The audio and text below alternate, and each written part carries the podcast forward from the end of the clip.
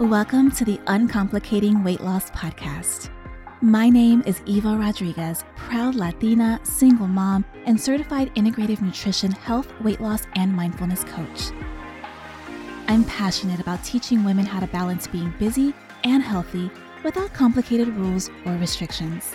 On this podcast, I'll be simplifying weight loss concepts and mindset shifts so that you can be confident in your curves. It won't always be easy, but it doesn't have to be complicated. Today's episode is about some of the less obvious reasons why we sometimes get stuck in our weight loss journey. If you feel like you're doing all the seemingly right things and your weight loss has plateaued, this episode is also for you. Whenever I start working with a client that tells me I'm doing all the right things, I'm eating right, I'm working out, and the scale just won't budge, 95% of the time, we find that the culprit is almost always stress or sleep, and it's usually both. And as a result, that throws off our hormones. And guess what it shows up as? Belly fat, stomach pooch, muffin top. And of course, most of us are stressed out most of the time. We're running our business, we're running our teams, we're running our household, taking our kids to practice and games and recitals. There's never a dull moment, so stress is always high. There aren't enough hours in the day to get it all done, so what do? You wake up earlier to knock out some tasks, or you stay awake way past midnight, then you can't fall asleep because your mind is still racing, right? It's a common cycle for sure. But if your body is always in fight or flight mode, that's also why you may not be losing weight. A while ago, I read a book called The Hormone Reset Diet by Dr. Sarah Gottfried. And according to Dr. Gottfried, 99% of weight loss resistance for women is hormonal. And often the key to losing that unwanted belly fat, resetting your metabolism, getting more mental clarity, more energy, and regulating your moods better actually depends on your hormones. According to Dr. Gottfried, hormones control how efficiently a calorie makes you fat. The only way to truly know if you have a hormonal imbalance is by getting lab work done, which I strongly believe every woman should do because it's not something that we can guess our way around. But in general, when your hormones are in balance, they're not too high or too low, you look and you feel your best. But when they're imbalanced, you feel miserable, you have fatigue, you have sugar cravings, you have weight loss resistance, bloating, belly fat, trouble sleeping, anxiety, irritability, and constant stress. In today's episode, I'm going to focus on the stress hormone cortisol, because that's the one that's most commonly out of balance, which then disrupts our other hormones. And it's also the one that we can address head on with simple lifestyle changes. So really quick, your body makes cortisol in response to stress, but most of us run around stressed too much of the time, and so our cortisol gets thrown off as a result of that. High or dysregulated cortisol levels wreak absolute havoc on your system over time in a lot of ways. It depletes your happy brain chemicals like serotonin, disrupts your sleep, and it makes your body store fat, particularly in your belly. High cortisol is also linked to PMS, moodiness, food addiction, sugar cravings, and depression. In fact, studies show that 50% of people with depression have high cortisol. The root cause of cortisol imbalance is usually a dysregulated HPA. So that is a hypothalamic pituitary adrenal axis, which basically is your central stress response system. When the HPA is upregulated, you produce too much cortisol, and this results in feeling like you're constantly racing from one thing to another, feeling wired but tired, being moody, irritable, rapid weight gain, and, well, muffin top. Over time, the HPA can get burned down and it becomes downregulated.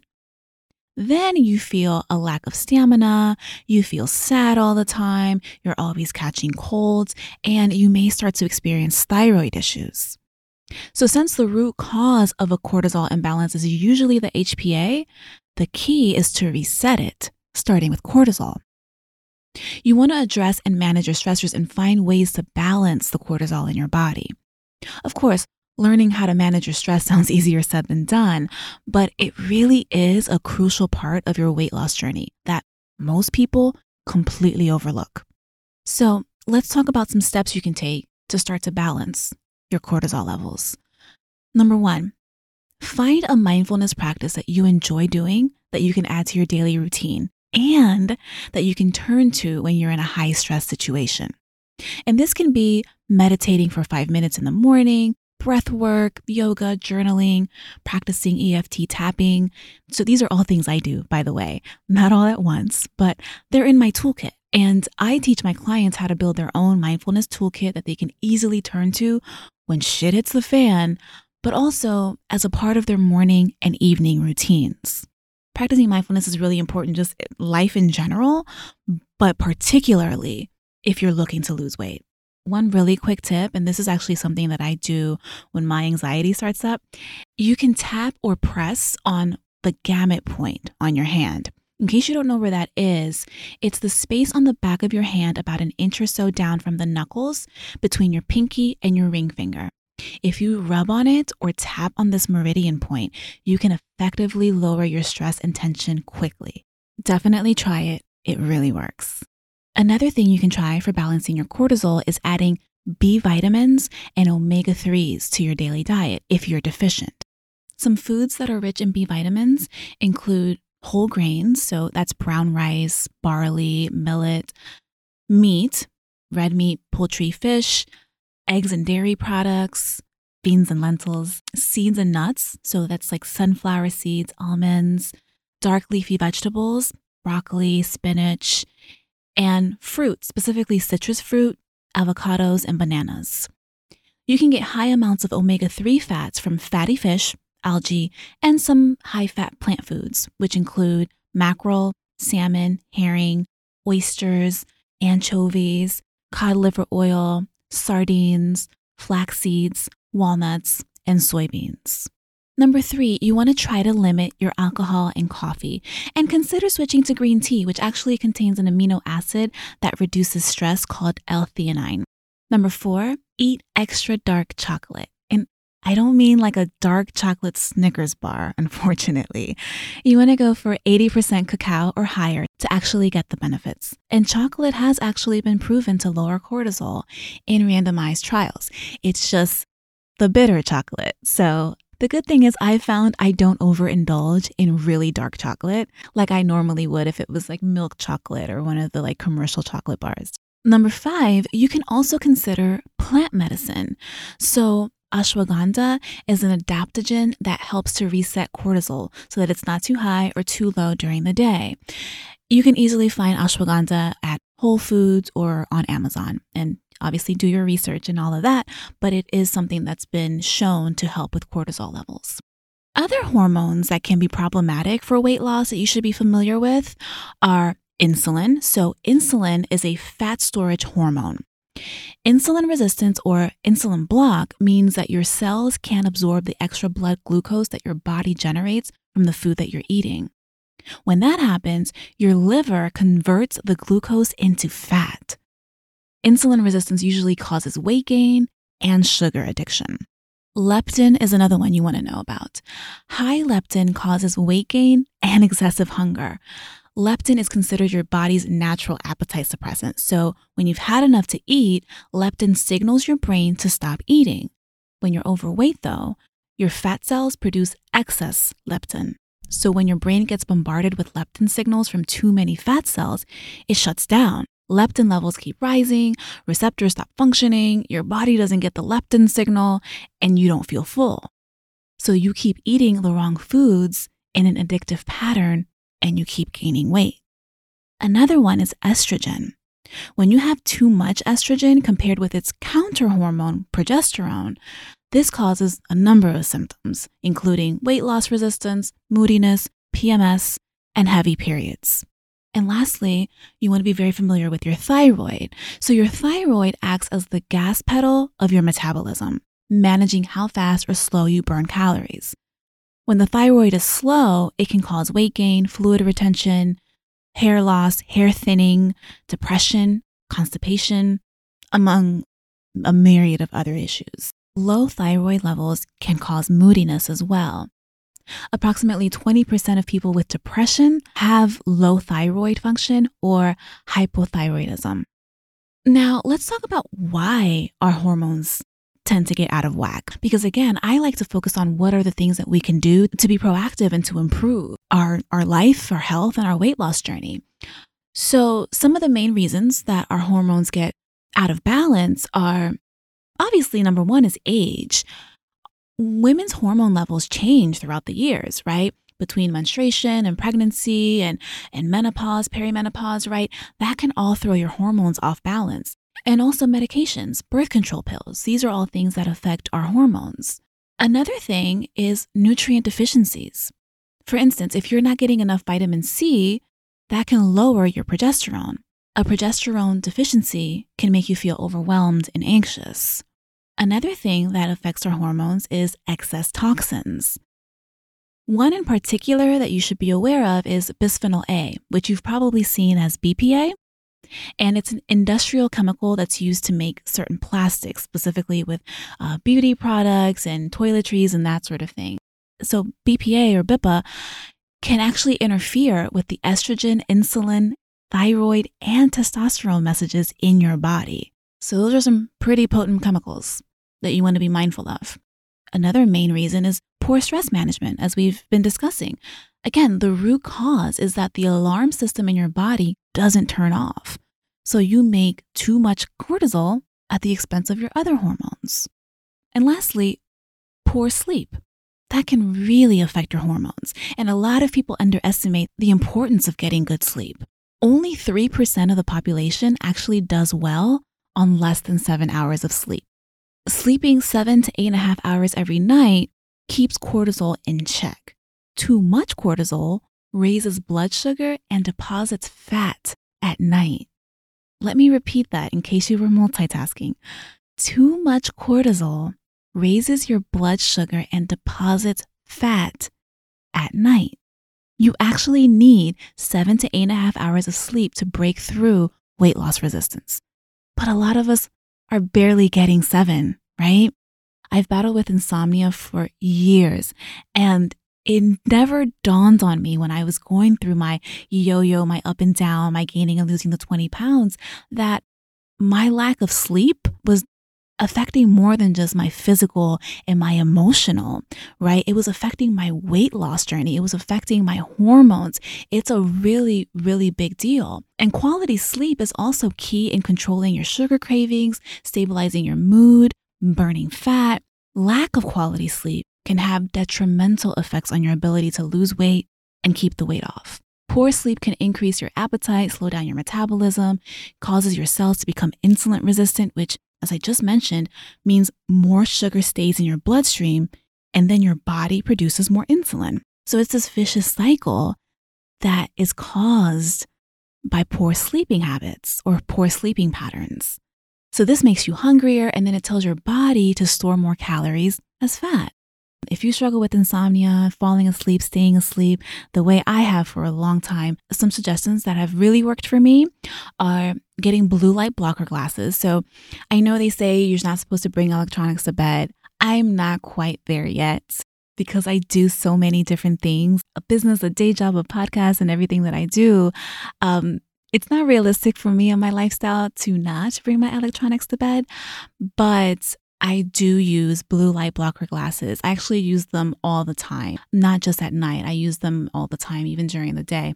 But, you know, keeping electronics out of the bedroom is actually the best thing you can do if that's something that you can manage. I just, you know, I'd be a hypocrite if I were like, yeah, keep your electronics out of your bed. And if I wasn't honest and said, except I don't do that. But I know what a best practice is to not bring electronics to your room. You can also use a sleep mask. It's something that I started doing a few months ago, and it definitely helps. Turn on soothing sounds like raindrops or ocean waves. It's one of my favorite ways to fall asleep. I love having white noise. I actually started doing that when my son was an infant, and I never stopped because it helped him fall asleep and it helped me fall asleep as well. And, you know, again, mindfulness. Do some meditation at the end of your evening. I always say 5 minutes is all it takes. You don't have to meditate for 45 minutes a day in order to see the benefits.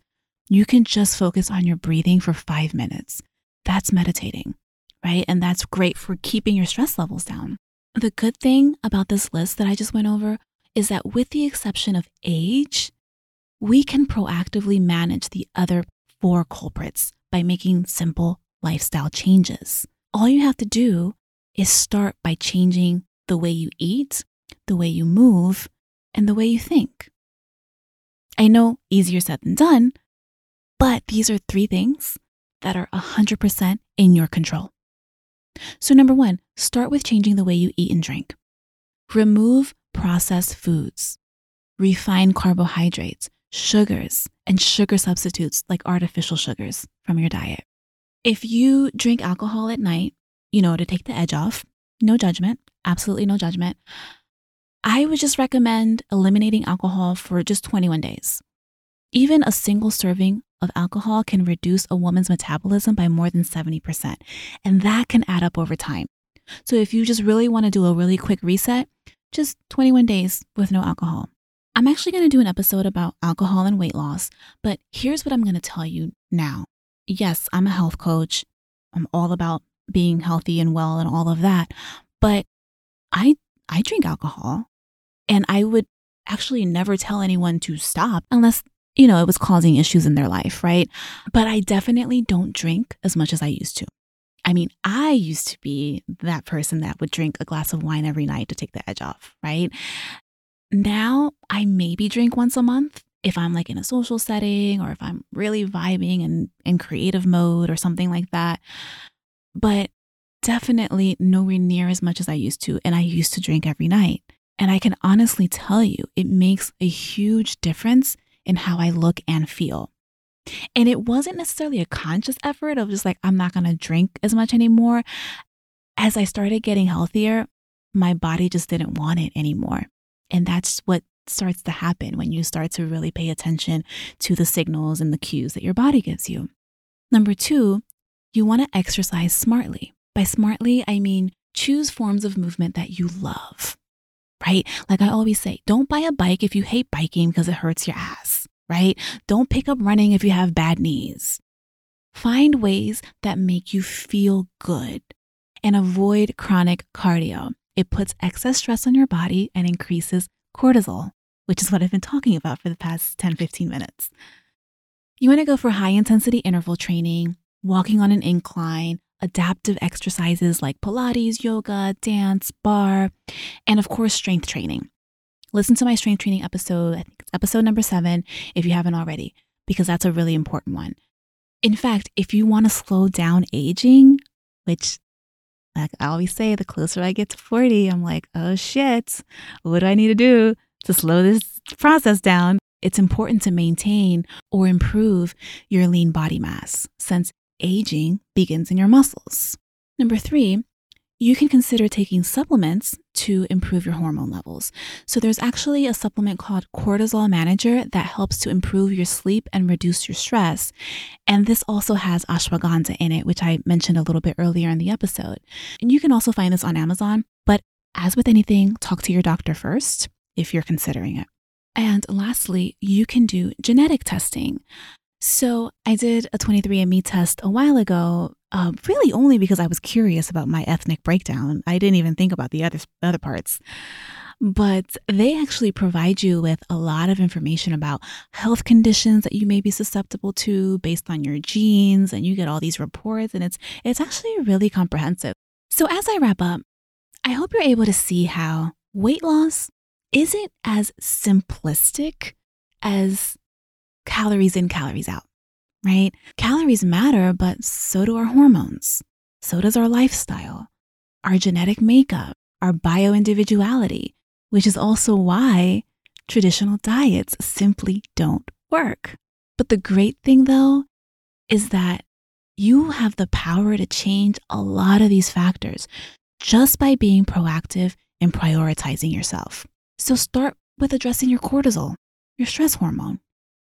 Hormones dictate what your body does with the food you eat. So work on consciously and mindfully making the best food choices that are going to make your body feel good. Work on choosing a mindfulness practice that brings you more inner peace. or choosing to put your phone and laptop away and going to bed 30 minutes earlier. These are all choices. These are the small but powerful steps that you can take to start to get out of that weight loss plateau and reset your metabolism. I'll talk to you next week. Bye for now. Thanks so much for tuning in this week and trusting that none of this has to be complicated. At the end of the day, I want you to feel empowered to know that you can have the health, the body, and the life that you desire. Be sure to subscribe so you never miss an episode, and tag me on Instagram while listening at It's Eva Rodriguez so that I can support you along your journey. I'll talk to you next week.